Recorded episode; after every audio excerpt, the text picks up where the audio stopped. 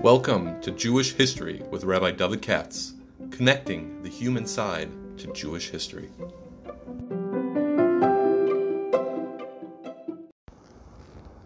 For sponsorship opportunities or to support this podcast, please visit our donate page at www.support.rabbidavidkatz.com.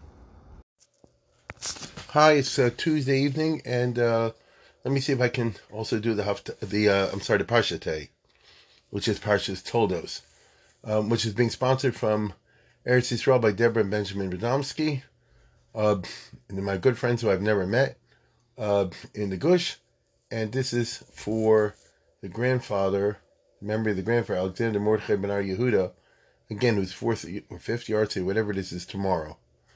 So uh, once again, we have a, a yard sale as I did earlier this morning. For somebody's yard sale is the last day of the month, last day of Mar Cheshvan. okay. Uh, I do hope we'll be able somehow or other to encounter them when I'm in Israel in January, but I don't know. I have a tight schedule. I don't, know if we'll be in the Gush or not.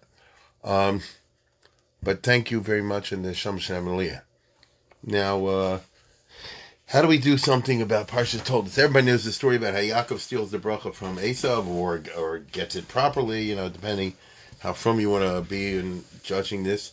I want to go somewhere with this. Before I do, I want to speak in general terms, and that is, uh, one way or another, obviously, if we're told this story about the stealing of the birthright and the misrepresentation, the, the you know, Hakol Kol Yaakov, Daim Esav, and so forth, so it seems to be, and they were twins, and they were born twins at the beginning of the parsha, as we know. And by Yisrosatsu, they're already fighting inside the belly, etc., etc. Everybody listening to this podcast knows all these stories, these chazals. so, uh, however, the story turned out, obviously, it was meant to be that uh, the two brothers would have a certain enmity and be alienated from each other, which is interesting. Doesn't have to be that way. Two brothers, especially twins, could uh, cooperate. Uh, for whatever reason, in other words, divine providence seems to so organize itself in this parsha afterwards, down till today, uh, at least in rabbinic thought, that the two brothers were not meant to, to get together, but on the contrary, by framing the whole situation of a, over a, a stolen birthright or something along those lines, it meant that from the dawn of history, they're going to be lo yachlu lasheves yachtov. Can't be together. Mind you, Yaakov can prosper when he's on his own, and so can Esav, and that's what happens in this week, next week's parshas. We know, you know, when you get the Vayetzi and so forth, and Vayishlach. But together they can't cooperate, which is just interesting. It's a little bit like Abraham and Lot. You know, Avram can prosper, Lot can prosper, not together. Uh, that's an interesting phenomenon because you look around and some people are like that. Some families, the siblings and the others able to cooperate. Several brothers together can cooperate to run a business. I know people like that, and so do you. And families can cooperate. And Adraba, sometimes you see families that when they get married, they take a live in the same block if they can and things like that. and they visit each other and so forth. That's nice. On the other hand, we also know plenty of families where the opposite is the case. In Mayamin Vasmil, Masmal Bemina. You have two brothers or two sisters. Oh boy, I know cases like that. Uh, they didn't get along as long as she's in Lakewood and the other one's in, in Cleveland. You know what I mean? As long as one is in St. Louis and the other one's in Toronto. If they're both in the same place, not good. Uh, so the Rebbe runs the world in funny ways. Sometimes you have these families that you see were meant to be together and, and fit together very nicely and therefore form a grand unit where one helps the other. And sometimes it's the opposite. If they're together, it will be counterproductive. If they're far apart, they can be friends. I see you, you know, at a chasana. Uh, you know, I send you an email or Rosh Hashanah, you know, that kind of thing. If there be anything more than that, not good. The good Lord organized the world that Yaakov and Esav should be like the second, that they can't get along with each other. As long as Esav lives in Canada and Yaakov lives in America, as long as Esav is in London and Yaakov is in Paris, all right. If they're both in London, both in Paris, not good. I know this particular way it developed, but I'm saying that's the purport of it. And when we are told these stories in the Chumash, they're not stam uh, as a soap opera, but it's supposed to be some grand message. They happen to individuals. In other words, the stories did happen. But the, the significance is beyond just the story that happened. These are meta historical stories. That's how we look at the Torah. And as we look meta historically, when you look down the sweep of human history, you'll know that for whatever reason, it came into the head of the, uh, the Chazal and afterwards that Esav seems to be identif- identical with the Christians, with the West, and Yishmael with the East, with the Muslims. And indeed, Jewish history um, has played out with the Christians and the Muslims. Jewish history has not played out the last thousands of years in uh, Singapore and in uh, you know the Far East and in India and such places. Uh, not really. I mean, there's a small group, but not not really. The center of Yiddishkeit has always been either with Esav or with Yaakov, which is just interesting when you think about it in a grand sweep of a meta historical perspective. For whatever reason, you know, you can see the hand of Hashem in the broad sweep of history. We may not exactly know 100% why, but I'll tell you again, looking back, the Klal Yisrael has lived in the last 2,000 years either by either by Yishmael or by Yisuf. That's how it goes. So when we read the the parshas of you know Toldos and by Yisuf, and so on and so forth, uh, you know, we're not just reading a story, interesting as it is, of siblings long ago, but we're saying this has something to do with us today. And so what you see is that in certain sense there's a kinship between Yaakov and Esav, between the Jews and the Christians, and the kinship, of course, has expressed itself in history through the Christian religion, which is a combination of the Old Testament and the New. Uh, it's just quite remarkable that uh, the Christian civilization, as it's unfolded, which certainly had its anti-Jewish stuff, no question about it, nevertheless took the Jewish narrative and spread it around the world. Because the Christians are Makabal the Old Testament, and so they believe in Avraham, Yitzchak, Yaakov, and so forth. They believe, by the way, in the story of Yaakov and Esau, you know, in whatever way they interpret it. And uh, that's how you go to Cucamonga and people have heard about these stories. Other religions don't have that. But the Christian Muslims, that's spread everywhere in vast places. Now, I, you're ignoring the zillions in Asia which have other religions. It's true, you got a point there. But nevertheless, the Christian and the Muslim religion took it around the world. And I read not long ago the fastest growing religion at the moment is the Pentecostalist um, Protestants, which, are, if, if, what I read was true, they're getting 35 million new uh, converts a year. I'll say it again 35 million around the world in all the different continents. this is Esav, as we understand it, through the lenses of rabbinical thought. It's Esav. Esav is doing okay. Um, what about Yaakov? Yaakov has done, you know, okay in the sense that Yaakov is still around. Uh, Yaakov has been messed over for certain reasons that will come later on when you see Joseph and the brothers. So Yaakov is in still in exile. But Yaakov has managed to maintain at least his basic identity and it still has a Yoshev Olim. But if Yaakov and Esav get together and live in proximity, in other words, an intimate fraternity, then what happens is, as we've seen in history, not so much that Yaakov influences Esau, but the other way around. You look in America, you look around the world, and most of the time, the Yaakov and Esau will live together, especially in the last 100, 200 years. I mean, literally live together, not lived as our ancestors did in an all from community, you know, like in a ghetto or, or, or the equivalent thereof, uh, in, in physical proximity, but not actual proximity to Esau. But if they actually live together with Esau, usually what happens is the Esau rubs off on the Yaakov and the Yaakov uh, rubs off on the Esau. Ki lo yachlu l'sheves Yachtov. Doesn't only mean those two brothers, but it means, as I would interpret it, the grand sweep of history. Which is why, to the degree that uh, Yiddishkeit is able to flourish today, it does so in sort of like voluntary ghettos. you know, whether in Baltimore, Monsey, uh, you know, Lakewood, uh, whatever you whatever you want to say. You understand? Uh, now, now Esav is bigger and quicker. Yaakov walks slower. Need the iti. But Yaakov at least maintains his identity. If somehow or other you could get a true combination of Yaakov and Esav, it would sweep the world. That's what I think. But Hashem doesn't want that.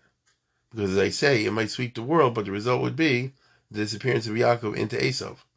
And so, therefore, the good Lord created in history that there's a certain sinner, and whenever Yaakov and Esav dwell together, sooner or later, whether it's the fault of Yaakov or the fault of Esav, enmity occurs, and bad stuff happens, and then Yaakov has to like withdraw.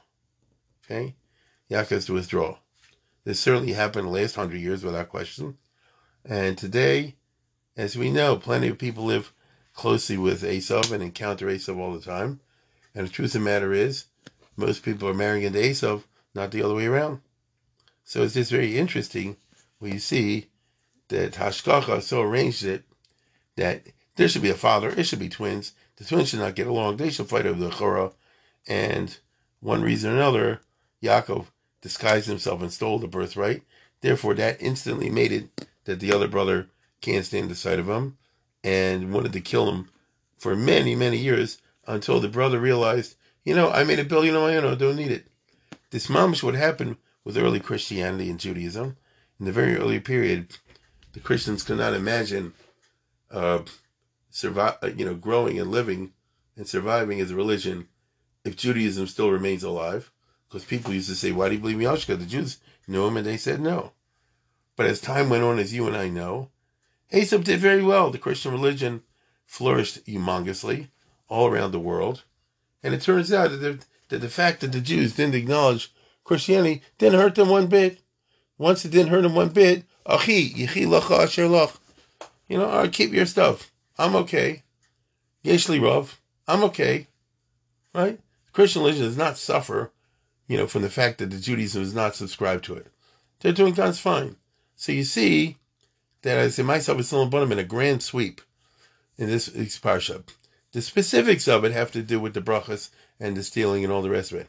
But the, the sum total of it is that, you know, as we know, Yaakov by the end of the parsha has to hit the road. So Yaakov doesn't want to be destroyed by Esav. He's got to run.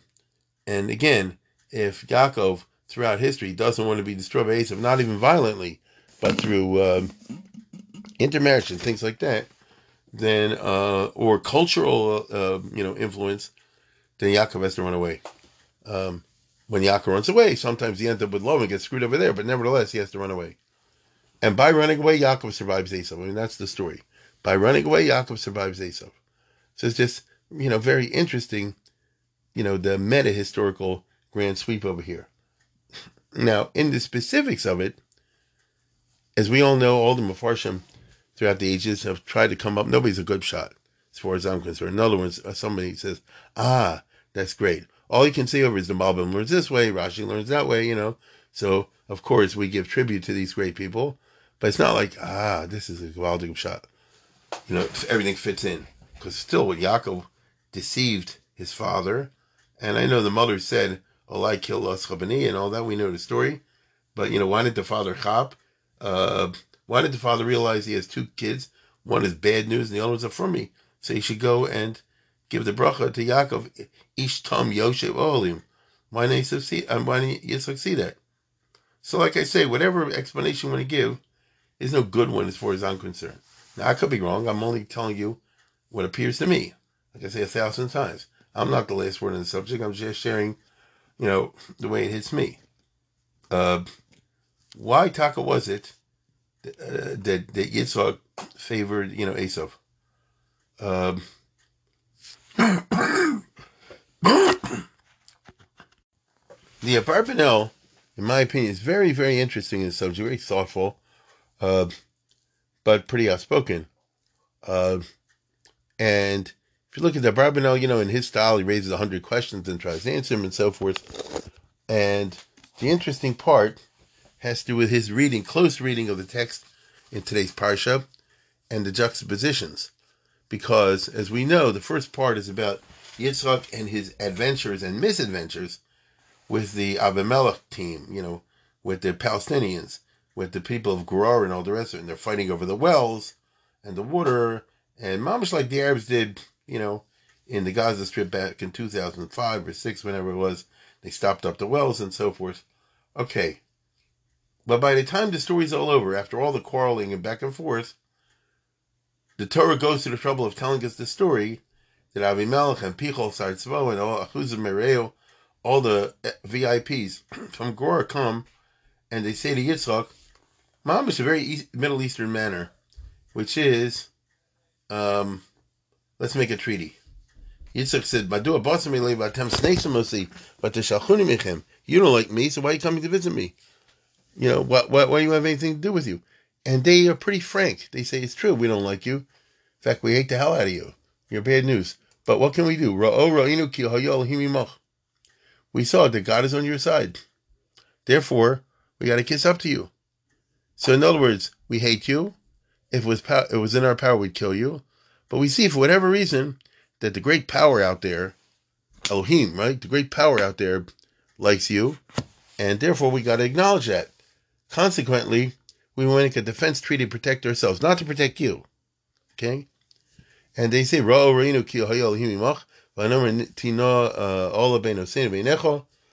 Let's make a non-aggression treaty.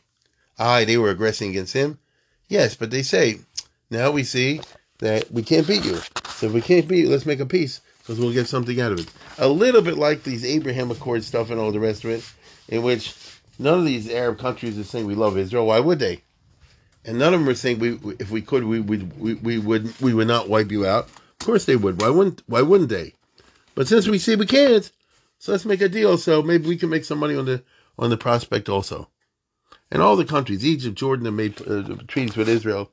It's on this basis that you know, if tomorrow we see Elohim is not with you, and we can defeat you and wipe you out, we will. Now that we are frank about this, let's be friends. And they do make a treaty, as we all know. Um, and what happens right after that? Okay?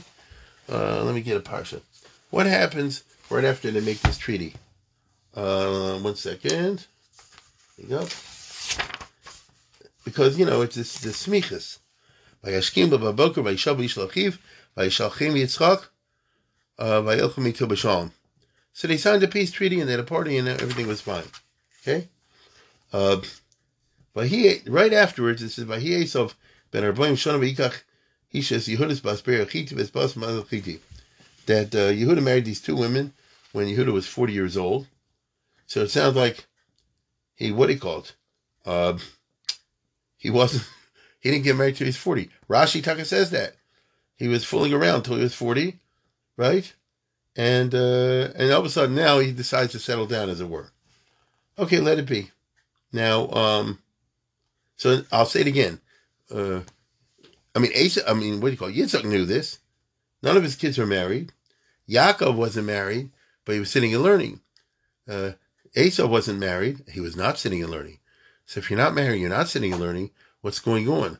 Well, I'll leave that to your imagination, or maybe not. So uh, that's who Asa was. And then he marries these two women, these two shiksas, uh, Chiti, right? One was Bas Beria Chiti, and the other one was Bas Elena Chiti. And their names were Yehudis and Basmas. So it's always been funny to me because Judy and Judas is a well-known Jewish name. But if you ask who was the first Judas, who was the Yehudis? You know, the Yehudis is the wife of Esau. Now, um, Batiana, let's put it this way. This is not the week to have a vort in which you the the name is Yehudis. Let's put it, let's put it that way. And they drove Yitzchak and Rivka crazy. Okay? Notice they were disrespectful to them and so on and so forth. You know, that that, that that's what it was. Their bad behavior. So, uh, and the Radak is just to annoy them and so on and so forth. Now, why is that told right after the story, right? Why is that told right after the story that um, you know the the that the, the Palestinians made a, a peace with Yitzchak. Their Barbanel is very interesting. He says to show you to show you what a shmo uh, Asa was and the wives. Uh, Omnam Samach Lezeh Pasik Sipur Nesui Esav, that it juxtaposed the story of the peace with Abimelech on the one hand, the treaty, and then the marriage of Esau with the two bad women. Lahagid mi rishasav rishas. Tell you how bad off Esau and his wives were. She'im hayos Avimelech achuzim reu fichol sartzvo bol yitzchak lavakish avosa b'kibdu b'divrayim b'rosim mizamo. You see all the big Gaisha leaders, uh, Avimelech and Pichol and all that came to honor Yitzchak out of out of uh, year of, him, and they didn't want to get him angry. Right? In other words, they moved heaven and earth to sign a treaty to avoid the anger of Isaac, but these two shiksas didn't give a darn. Hani Neshe Esav lo asukim. They were Canaanite shiksas, therefore they were mos ruach, meaning kol echaman hayamaris ruach liyitzig l'rivka.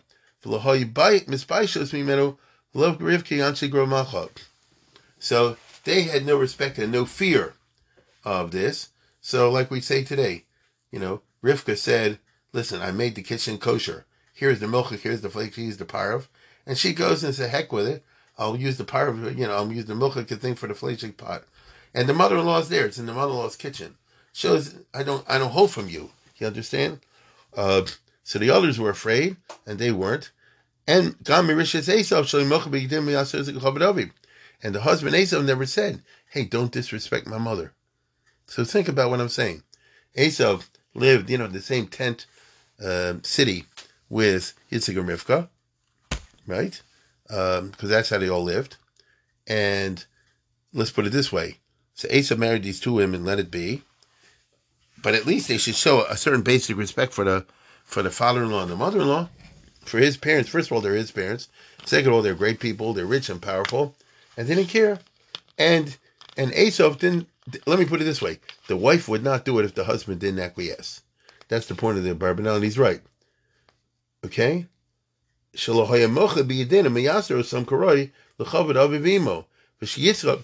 Now the, the interesting thing is like this. In spite of all this, Yitzchak liked Esav.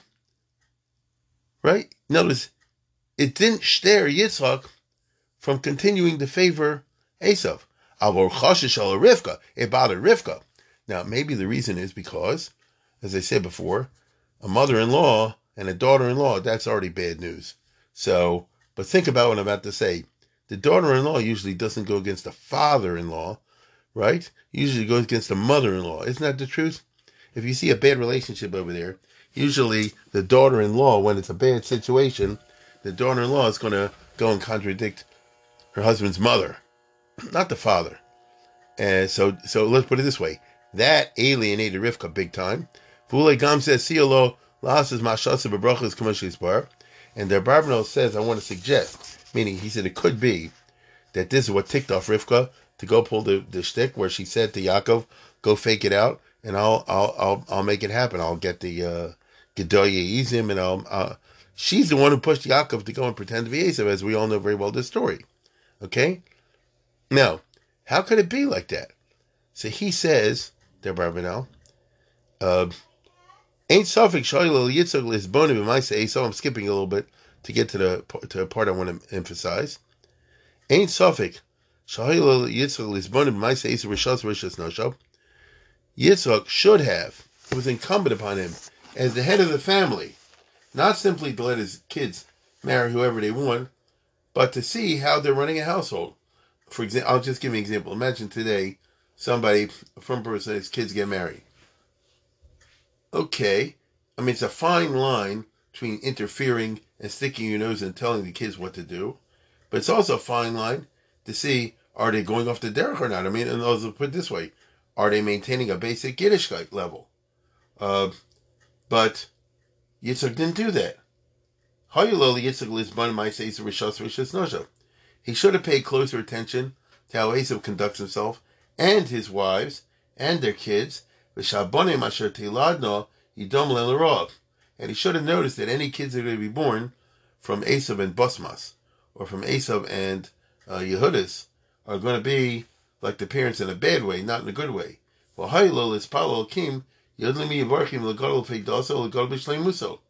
So he should have at least davened before he gave out the brachas and just called an Esav unilaterally and said, "Go hunt me an animal. I want to give you a bracha."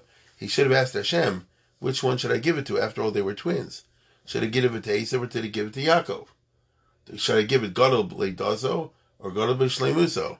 Should I give it to the one who's a Bechor in terms of chronology or a Bechor in terms of Shlemus?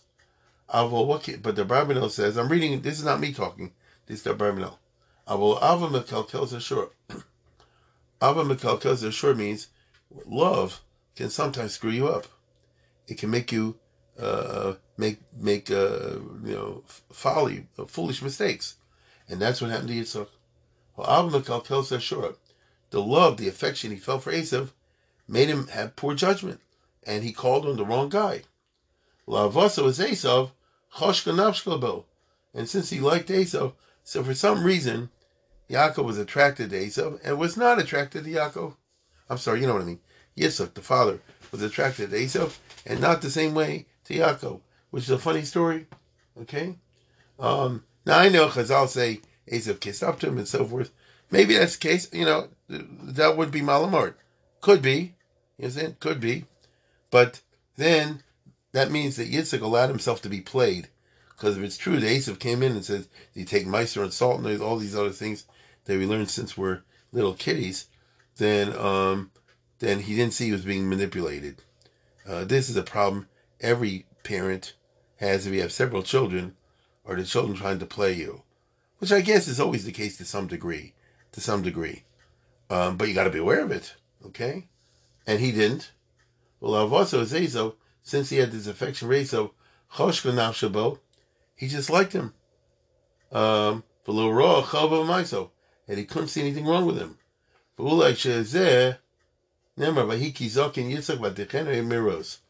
So here, the Barbanel comes like a modern literary critic, you know, like a Robert Alter or something like that. And the Rabbi says, "Laticheno eno miros," his eyes were too dim to see. So the plain pshat with that is he got blind to some degree or another. You can learn midrashically, you know, from the kid or whatever, but in other words, it's a vort in his, uh, uh, you know, cataracts. You know what I mean? Notice it was a physiological, visual thing that we couldn't see. So Dr. Barbanel, no. It, that's not what it means exclusively. It means Vatichenu Minos his ability to see what was really happening around him was impaired. You know what I just said? His vision might have been okay, or or not, but whatever it was, he couldn't see what was happening under his own nose. Um, She'eni sichlo, bekavonoso behu binyanesov, that um, his eyes were too weak, meaning his seichel, any sichlo, the eyes of his seichel, his discernment was impaired to the point that when it came to Esav, he just couldn't see that something was going wrong. V'lo ra'ah, v'lo his boning, b'maisav karoi. Right? And he went, and, and he just didn't see. Uh, and he wasn't misboning what was happening to Esav. And therefore, it's a simple case where um, uh, being too affectionate messed him up. Now, a parent should be affectionate, but not to the point where he doesn't see the kids are taking fatal mistakes. If you're like Ace, if you're killing people, stealing people's wives, the wives are bringing a Vodazar and all the rest of it, and he says everything's okay, uh, th- there's a problem. That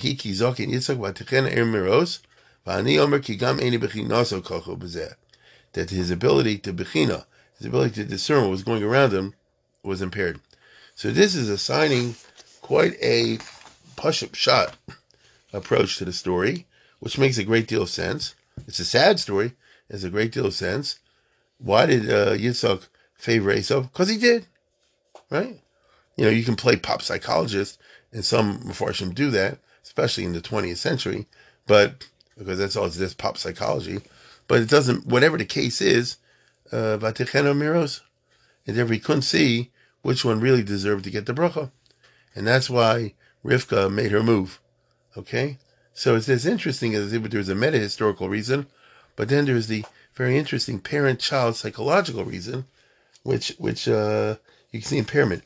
Now it's just interesting to me because the uh, uh, contemporary of the Barbanel, or a little bit before him, was the Akeda Balakeda, and he goes to the trouble of saying only his eyes were impaired, but not his mind and faculty. In other words, that Kedas Yitzchak uh, rejects that pshat because he wanted don't want to describe ascribe any kind of um, what's the right word uh, uh, fault to the avos, but uh, it's not so pushing.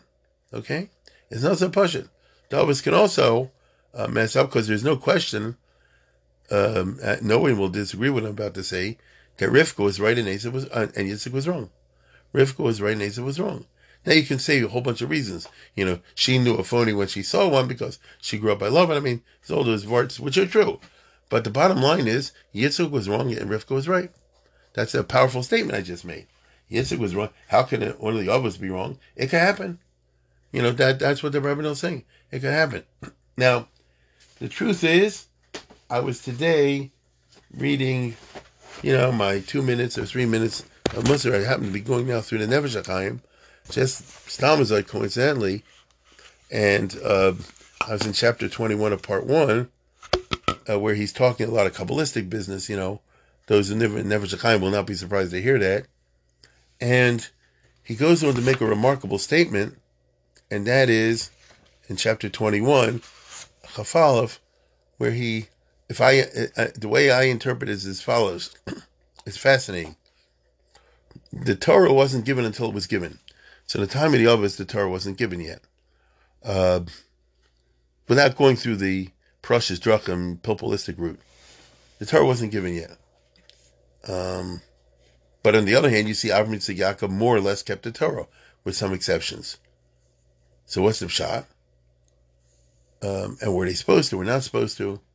So the uh, says something uh, quite remarkable, and that and and I would compare it to what I've spoken about here before, the Torah Sheb'al Torah Meaning that in the history of the Torah Sheb'al Peh, you will probably, if you've listened to what I say, you may recall this. The Torah Sheb'al Peh went through two stages in its history. When it was uh, literally not on paper, and then when it switched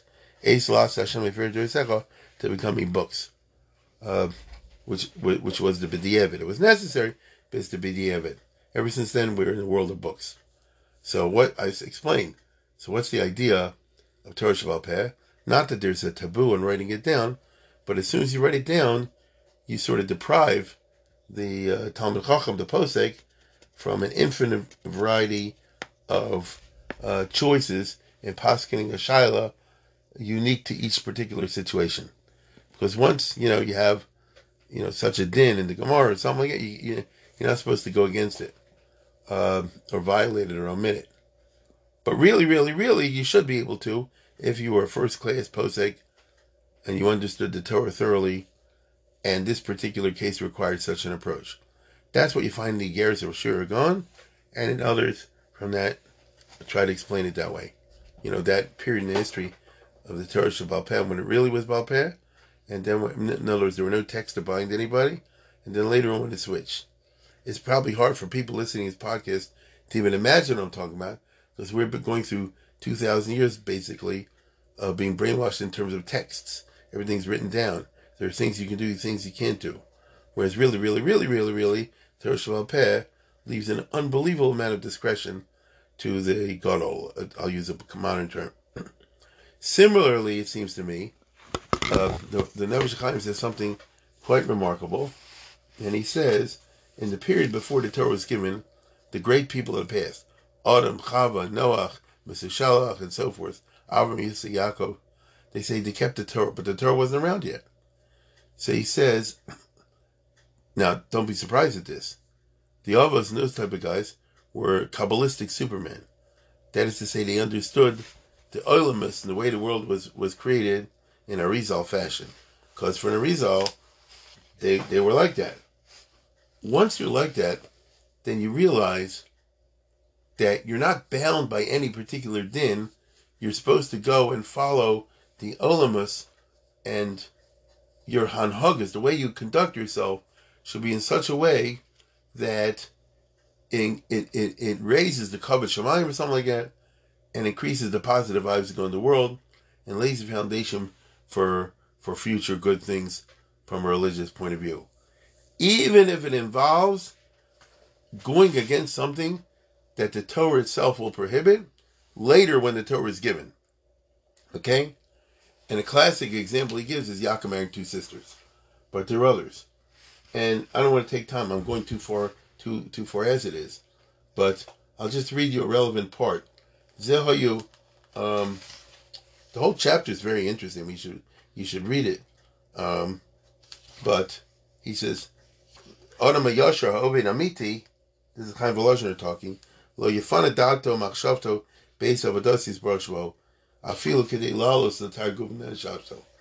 Really, really, really, you should do everything Lishma. And Lishma doesn't even mean, you know, to um, to perfect yourself. Ashiyala Torah Machshavto Kamanoso Upon of Lamailo, Latikin Vitaris Olamas Akadoshim. But rather you want to do you want to do something that will have positive vibes in the olamos, which is a whole science by itself. And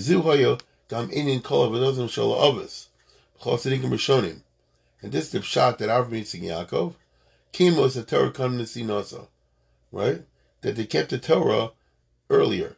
Lo V'Osim Mitzadadin, but the Torah wasn't given, and it doesn't mean, as many would think, that Avram was so frum that he said, even ain't mitzvahs or something like that, uh, I'm going to do it anyway. No. In king lo imam meeting al dain to asagosan al she sigel fi uh, Indian shorts and shmasam ho hechrach lavor v'lashanis mixes achim v'kol mitzvahs Hashem. Because then they would have felt themselves bound not to deviate from the laws of the Torah and the Kabbalistic consequences of keeping laws or not keeping laws of the Torah, uh, which they did do. They did violate those occasionally. Um, had they felt them, but they wouldn't have done it had they felt themselves bound by these, but they didn't. So I'll say it again. They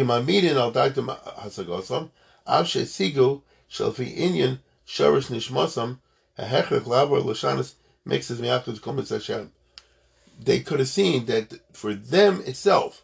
Notice for me, Yaakov Avinu, with with my unique circumstances, with my yichus, with my with my unique circumstances, for me, I can see I'll pick Kabbalah or something like that. That today I should be Chal Shabbos. I'm just giving an example, right? Or tomorrow she treif. Uh, even though I know that eventually the Torah is going to be given, and that particular route will be sealed off once there's an Isser on Chil Shabbos and Ein Treif. But right now, before the Torah is given, in order for me to make the world misakin as olam even better, on this one occasion, place trade for something like that, or to be more exact,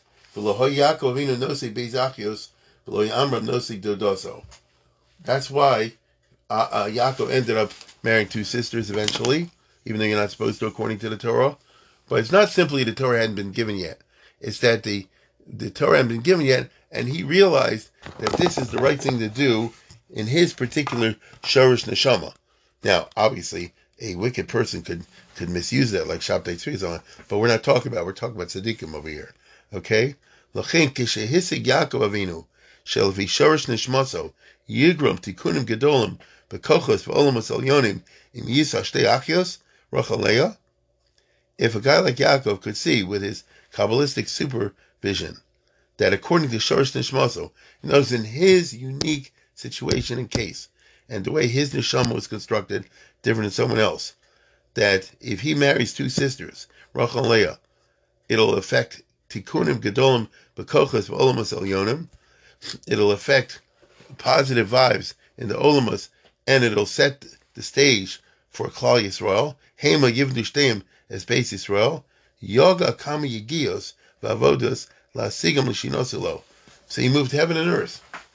He moved he made all kind of shtick with Lavan to marry the two sisters, which is not usually the way you think about the story. Taimim is a very interesting passage. And this, Zakhaim Balazar, is one of the reasons Shelo Nitna Torah. That's exactly why the Torah was not given earlier than it was. That's why ya- Avram Yitzchak Yaakov were not given the Torah yet, because that would have precluded them from doing certain things which, in their unique situation, not you and me. For us, it's us, right? Not you and me. Back then, in their situation, for people who knew ruchnius wise when and how to do it, not somebody else. Shimhoyanik tennis land had the Torah been given earlier, Lohoy Yaakov Roshai Lisa Bezachius. Avim Hoy Masigin Nishmasan. Even if they discerned that it's the right thing to do, Mitzat Shorish Nishmasam, but I, once it's once it's also it's also same way like I told you, I wrote down the Torah Sheval Peh. So if the Gemara says you can't do this, then I can't do it anymore. Even though it was up to me, myself, and I, and I was a great Gon and Tzaddik and Navi and whatever buck in the Torah, I might realize in this in this situation you can do it. But once it's written down, you can't do it. basis olam.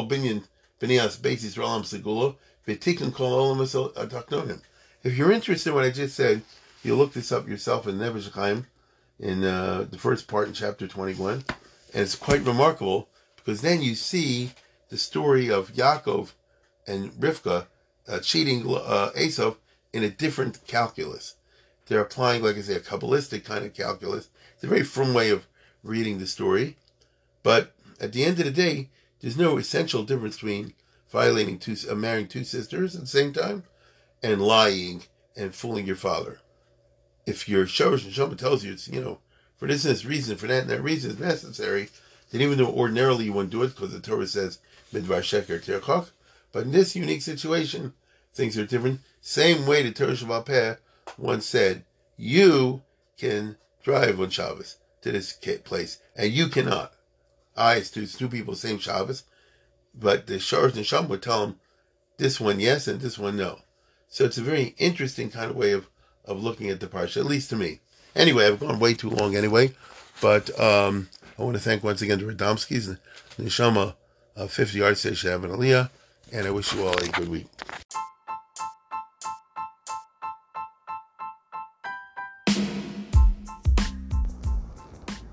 For sponsorship opportunities or to support this podcast, please visit our donate page at www.support.rabbidavidkatz.com.